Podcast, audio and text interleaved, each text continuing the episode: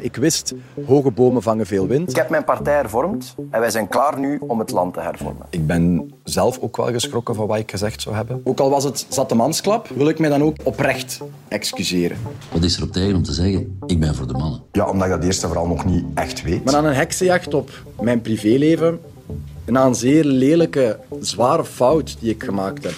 Ik neem per direct ontslag als voorzitter van Vooruit. Natuurlijk kon hij niet ontbreken in deze headlinersreeks deze week om het jaar mee af te ronden. Conor Rousseau, hij kende hoge pieken en diepe dalen en zijn jaar eindigde compleet anders dan hij waarschijnlijk zelf had verwacht. Mijn naam is Nathalie Delporte en dit zijn de headliners van 2023. Eens die woorden letterlijk uit het nieuwsblad verschenen, had Rousseau door dat zijn rijk uit was. Bij de rest van zijn partij komt dat besef maar later. Het duurt nog een heel weekend voor ze over hun lippen krijgen dat de uitspraken bij nader inzien toch gewoon racistisch en seksistisch zijn. En dat zoiets lastig is voor een leider van een progressieve partij. Zelfs Vlaams Belangvoorzitter Tom van Grieken was hen nogthans voorgegaan. Dag Arnoud Gijzels. Dag Nathalie. Voor de headlinersreeks van Nieuwsblad schreef jij dus een stuk over Conor Rousseau. Dat klopt. Waarom Conor? Ik denk dat er niet rond kon dat hij van de politici was die het meest de gemoederen heeft eh, doen beroeren het afgelopen jaar. Misschien niet helemaal zoals hij wilde, zoals dat al aangegeven hebt. Ja. En was het moeilijk om je aan de opgelegde lengte van het eh, artikel te houden? Want er valt heel veel over te zeggen. Hè? Ja, goed. Je kunt daar zo ver en zo breed gaan als je wilt, maar je weet ook wel ongeveer hoe lang dat moest zijn. Dus u daar wel wat naar. Hè. Maar uh, ja, inderdaad, er zijn dingen weggelaten dat misschien ook wel nog op zou kunnen terugkomen mm als het gaat over Conor Rousseau. Mm -hmm. Het is ook een podcast die geen uren mag duren, maar voor die uitzonderlijke luisteraar die om een of andere rare reden niets heeft meegekregen van het bewogen politieke jaar, hoe zou jij het jaar van Rousseau samenvatten? Een absoluut rampjaar was het. Hij is eerst uh, uit de kast gedwongen, zoals ja. hij zelf zei. Er waren allemaal geruchten over uh, grensoverschrijdend gedrag en dergelijke meer. Dan heeft hij een strak geregisseerd filmpje gemaakt mm -hmm. met uh, Erik Goens. Dat is naar buiten gekomen. Er is onmiddellijk de weerbots gekomen van ja, maar er zijn daar meldingen gemaakt bij het parket. Tot hij dat eindelijk min of meer verteerd had, bleek dat hij zich op een zattenavond in café Het Hemelrijk in Sint-Niklaas bezondigd had aan toch wel niet al te fraaie uitspraken. Een scenarist zou het niet kunnen verzinnen, hè? Ik denk dat het uh, toch een beetje moeilijk zou zijn om het allemaal te geloven als het gewoon fictie zou zijn, ja. Wat is er op tegen om te zeggen, ik ben voor de mannen? Ja, omdat je dat eerst en vooral nog niet echt weet wat ik ben. Ik vind het ook niet zo tof als mensen dat um, zo altijd daar een term op willen kleven of in, of in hokjes denken. Maar ik val minstens op de twee. Maar ik struggle met mijn geaardheid sowieso. Dus, uh, en op zich is dat... We zijn fucking 2023, geen issue. Maar voor mijzelf ja, is het iets waar ik het, uh, waar ik het... Het is al beter dan, dan een paar jaar geleden, maar, maar waar ik het uh, echt nog altijd gigantisch lastig mee heb. We zijn fucking 2023, hè. hij zegt het zelf. En met wat er sindsdien nog allemaal gevolgd is, krijgt die uitspraak toch nog wat extra lagen. Zijn fucking 2023. Zijn outing, daar begon het inderdaad mee, dat werd niet overal even enthousiast onthaald. Um, moest dat met zo'n dramatisch filmpje, moest dat via Erik Goens en de uitspraak minstens op de twee. Uh, ja, er is heel veel om te doen geweest. Wat, wat vond jij ervan?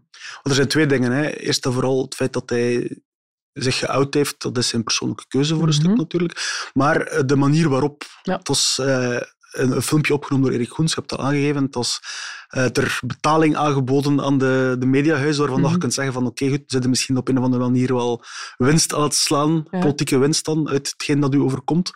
En bovendien, ja, het komt ook niet uit de lucht vallen. Er waren allemaal geruchten die er ronde deden. Er waren uh, op dat moment twee meldingen bij het parket van dingen die toch niet door de beugel zouden kunnen, mm. eventueel. Achteraf is er nog een, uh, een, derde bijgekomen. Dus ja, als je het allemaal optelt, lijkt dat iemand die zodanig een control freak is, dat hij zelf dit narratief in eigen handen wil houden, terwijl dat al heel moeilijk was. Het kon allemaal natuurlijker en de vraag werd ook wel gesteld vanuit de, de Holibi-gemeenschap ja. van ja, oké, okay, goed, dat weet je nu al langer dan vandaag, waarom kom je daar nu mee af op dit eigen gemeenschap? gemeenste ogenblik. Er zit misschien wel meer achter. En dat bleek ook. Ja, dan waren er effectief die MeToo-verhalen. Um, zijn die ondertussen allemaal geclasseerd? Of moet daar nog die zijn iets, stuk voor stuk geseponeerd. Die zijn ah. stuk voor stuk geseponeerd. Daar bleek achteraf niets strafbaars gebeurd te zijn. Mhm. Dus ja, goed, het heeft hem lang achtervolgd. De partij heeft ook wel heel hard tegenaanval uh, ingezet. Die hebben mhm. gezegd van dit is een heksenjacht op onze voorzitter, mhm. enzovoort. Maar goed, ja, kijk, op dat moment circuleren die geruchten heel hard. En het gaat natuurlijk wel over een van de meest prominente politici van het land. De media hebben zich daar redelijk strikt aan gehouden. We hebben allemaal gezegd van oké, goed, we kunnen hier niet zoveel mee doen. Tot op het moment dat hij zelf de deur opzette, dat hij mhm. plotseling deed van ik ben het grote slachtoffer. Terwijl er wel aanwijzingen waren dat er misschien meer aan de hand was. Ja. Achteraf gezien heeft het gerecht haar werk gedaan en bleek dat er toch niet meer aan de hand was. en dat uh, Rousseau daar toch zeker niet over de schreef is. En dan kwam er uiteindelijk het verhaal dat hem in die end ten val heeft gebracht, maar nog niet meteen. Ehm, toen we voor de eerste keer het nieuws hoorden uit Sint-Niklaas, de Zattemansklap op café, dan dacht ik eerlijk gezegd van, nu is het gedaan met Connor, maar dat was nog niet meteen het geval. Hè? Nee, het probleem was ook in het begin was dat zo nog een verhaal dat allee, de, de echte concrete details wisten we niet. Hè. We wisten van ja, hij heeft daar iets gezegd over de Roma dat je misschien beter niet zou zeggen. Uh, hij heeft daar ook altijd zo'n beetje moeilijk over gedaan. Mhm. Ehm, en dan, ja, op dat moment moet ook niet vergeten, die partij, die, die, die was Conor Rousseau. Die partij, de, de hele bestaansreden van die partij was Conor Rousseau geworden. Dus ja, die lieten hem niet vallen. Hij heeft daar dan zijn persconferentie gegeven in het Hemelrijk, het plaatsdelict, zoals dat je het kunt noemen. Uh, dat werd ook wel een beetje op uh, wenkbrauwen doen fronsen, van ja, goed, die is misschien lichtelijk van het padje aan het gaan. Dat was toch een beetje maar, ermee lachen bijna. Ja, ja, misschien wel. Ja. Misschien had hij dat niet zo goed ingeschat. Maar uiteindelijk, zijn partij had hij wel de steun nog. En ja, de redenering was ook wel een beetje van... Goed, het is niet de eerste keer dat Conor Rousseau een uh, uitspraak deed die misschien wel over het randje was. Herinner je de Molenbeek-uitspraak van ja, ik voel me niet meer in België. heeft hem in het verleden nooit windeieren gelegd. Dus ja, het zat daar zo ergens... Je merkte wel van ja, het komt er niet helemaal uit wat precies gezegd is geweest. En bij de socialisten telden ze er toch niet zo zwaar aan, of lag in elk geval in de weegschaal. Maar goed, ik zeg, ze telden er niet zo zwaar aan. Op een gegeven moment heeft Rousseau een brief gestuurd naar de hele partij om te zeggen van kijk, ik ben kwaad op mijzelf, jullie mogen ook kwaad zijn op mij.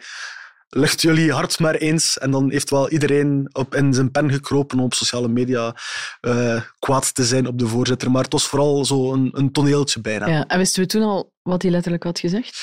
We wisten ongeveer wat hij gezegd had. We wisten niet de letterlijke uitspraak. En dat was al een beetje het ding natuurlijk. Het was iets van, hij heeft iets gezegd over de Roma en het was bruin gespuis of iets van die strekking. Maar veel meer dan dat konden we er ook niet uit uh, opmaken. Hij heeft ook zelf niet willen zeggen. Hè.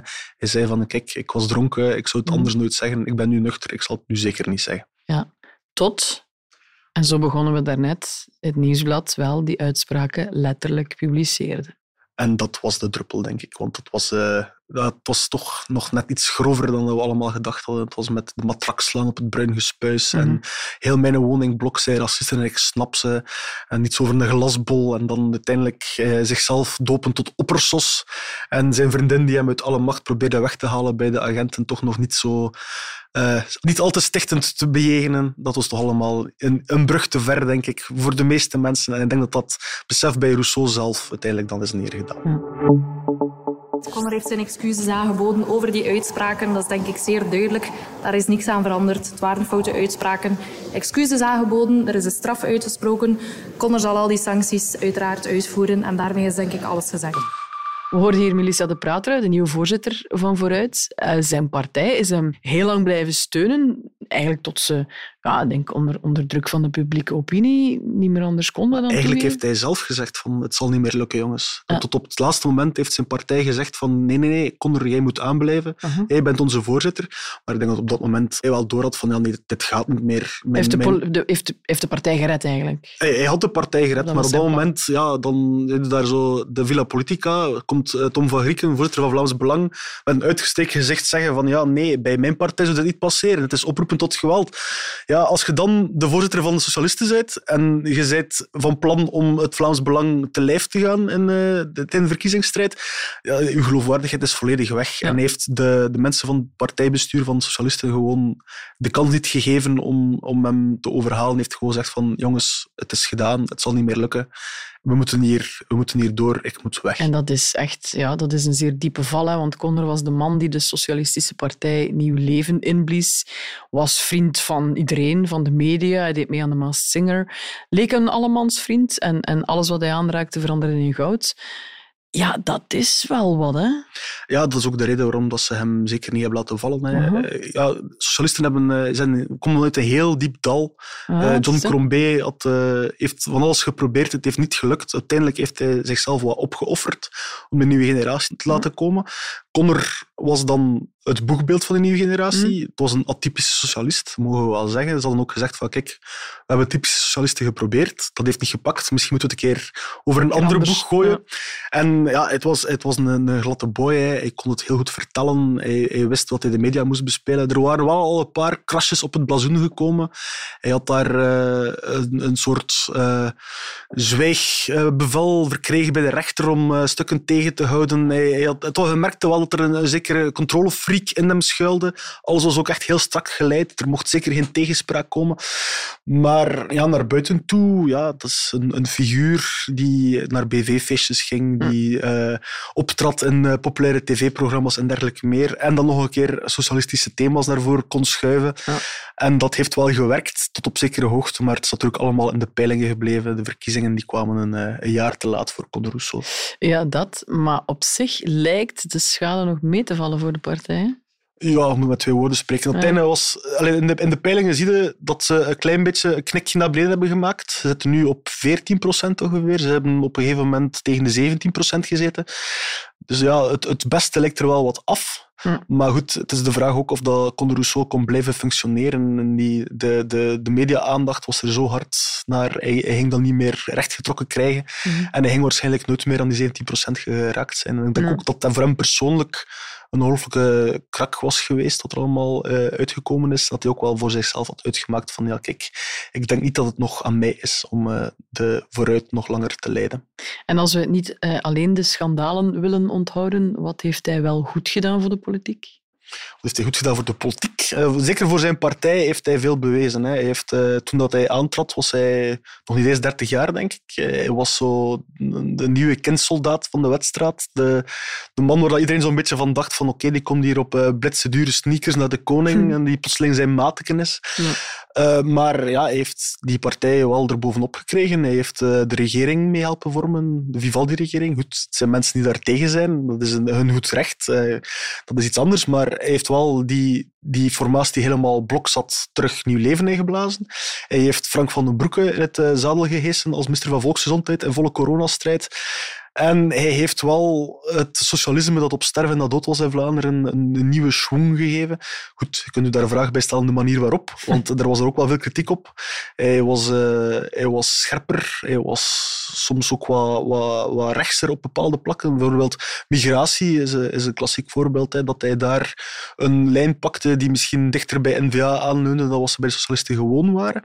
Maar het werkte wel en ik denk dat dat heeft heel veel krediet opgebouwd. Ik denk dat een, een topper mij had gezegd toen dat de uitspraken voor het eerst uitkwamen van ja, als dit John Crombie was overkomen, hij was al lang moeten opstappen. Maar mm -hmm. Rousseau kon niets verkeerd doen in de ogen van de socialisten. Ja, tot. Hè? Enfin, de rest kennen we. Um, wat doet zo'n verhaal, zo'n aaneenschakeling van schandalen met een kiezer en een potentiële kiezer die voor het eerst moet gaan stemmen volgend jaar? Dat is de vraag. Ja, is, er zijn heel veel dingen gebeurd het afgelopen jaar. Eh, herinner u, er is ook Pipigate geweest. Ja, de minister ja, van, dat waren we nog niet vergeten. waar dat de minister van Justitie, uh, toch, allee, toch vrienden van de minister van Justitie tegen de, de politiecombi hadden geplast die voor de deur stond geparkeerd. Het is geen vrije schouwspel geweest. En ik denk dat Conor Rousseau zich dat zelf ook wel mag aanwrijven. Want ja, goed, een politicus moet ergens, heeft ergens een voorbeeldfunctie. Die moet ergens wel tonen van ik ben serieus met mijn werk bezig. Als je dan dat soort strapatsen uitsteekt in je privé, dat is altijd lastig. En ja, de vraag is nu een beetje van hoe hard zal dat blijven leven? Je ziet in de peilingen nu al dat de populistische partijen, de extremen, op winst staan. Conor Rousseau zo de enige te zijn van het midden die er nog iets of wat kon aan doen. En nu is de vraag of dat zijn partij nog overeind blijft zonder Conor aan de top. Arnoud, wat gaat Rousseau nu doen? Want ik heb al van alles gelezen. Hij gaat aan zichzelf werken, hij gaat op congé, hij gaat als freelancer anderen adviseren. Ja, hij ging eh, aan de slag in de, in de marketing. Hij ging merken sterker maken. Dat is ook iets dat hij wel kan, heeft hij wel bewezen. Denk het wel, hij ging ja. in elk geval geen eh, opdrachten doen voor zijn, voor, zijn, zijn politieke partij, voor vooruit. Maar, Zit ja, politiek er nog in?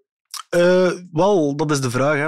Hij heeft er zelf, is er zelf nog niet uit. Bij zijn partij hopen ze het wel. Want goed, hij zal wel altijd zijn stemmen halen. De kans was niet onbestaan dat hij eh, burgemeester ging worden in Sint-Niklaas, okay. ondanks de uitspraak. Of misschien net dankzij de uitspraak. Het is maar hoe dat je het bekijkt. En um, ja, dus ze hopen dat hij terugkeert, maar je hoort toch wel stemmen die zeggen van ja, het wordt toch, allee, we merken toch aan alles dat hij waarschijnlijk de deur achter zich dicht zal laten. We moeten met twee woorden spreken. Het is nog niet geen uitgemaakte zaak. Misschien zien we hem nog terug, maar ja, de signalen zijn er toch niet naar. En wat gaan jullie nu doen als journalisten zonder Rousseau? Want ja, de rol van de pers, hij was behoorlijk aanwezig. Hoe kijk je daar dan op terug, op zo'n jaar? Hij heeft altijd heel strak en uh, geregisseerd ook. Het was, hij gaf interviews als het hem uitkwam enzovoort. Goed, het is natuurlijk een figuur eh, die het uh, altijd goed deed. Ja. Die, die kwam altijd met quotes en het was altijd wel interessant voor de pers. Anderzijds, ja, goed, het is niet de pers die hem tot die daden heeft uh, aangezet of zo. Hij heeft het allemaal zelf gedaan. Hij heeft de media altijd goed weten bespelen. Mm -hmm. Maar natuurlijk, als je op die manier aan je populariteit komt, ja, dan moet je niet verbaasd zijn dat als je een keer in het oog van de storm komt, dat de, de pers ook naar u zal kijken. Hè. No. En dus ja, op dat vlak, hij heeft het, heeft het zichzelf aangedaan, vrees ik. En ik denk dat hij dat zelf ook wel beseft dat dit zichzelf heeft mm -hmm. aangedaan. En dat dat bij zijn partij ondertussen ook doorge, doorgekomen is. Want na een weekend dat ze erover hebben moeten meesmuilen, zijn ze toch wel tot conclusie gekomen dat wel degelijk niet door de beugel komt wat hij daar gezegd heeft nee, nee, nee. in het hemelrijk. Ja, dat heeft uh, Melissa de Prater dan uh, nadien ook nog gezegd, uiteraard. Hoe gaat zij het aanpakken, denk ik? Uh, Melissa de Prater is meer een, hoe moet ik dat zeggen, een, een iets klassieker politica dan, dan Conner. Die is meer zo echt parlementaire werk, meer inhoudelijk. Ze heeft niet de, de gave van het woord misschien dat Conner heeft. Uh, dus het zal, het zal eerder zaak zijn om, denk ik, om de winst van Rousseau te kunnen behouden, zo goed en zo kwaad als het kan. Maar goed, ze wordt wel op handen gedragen door de partij. Ik denk ook niet puur inhoudelijk dat er een koerswijziging zal komen, want Michel de Prater stond heel dicht bij Conner Rousseau uh, als het gaat over standpunten. Die was daar heel dicht bij betrokken altijd. Mm. Dus die houdt dezelfde lijn aan. Dankjewel Arnoud Gijzels. Graag gedaan Nathalie.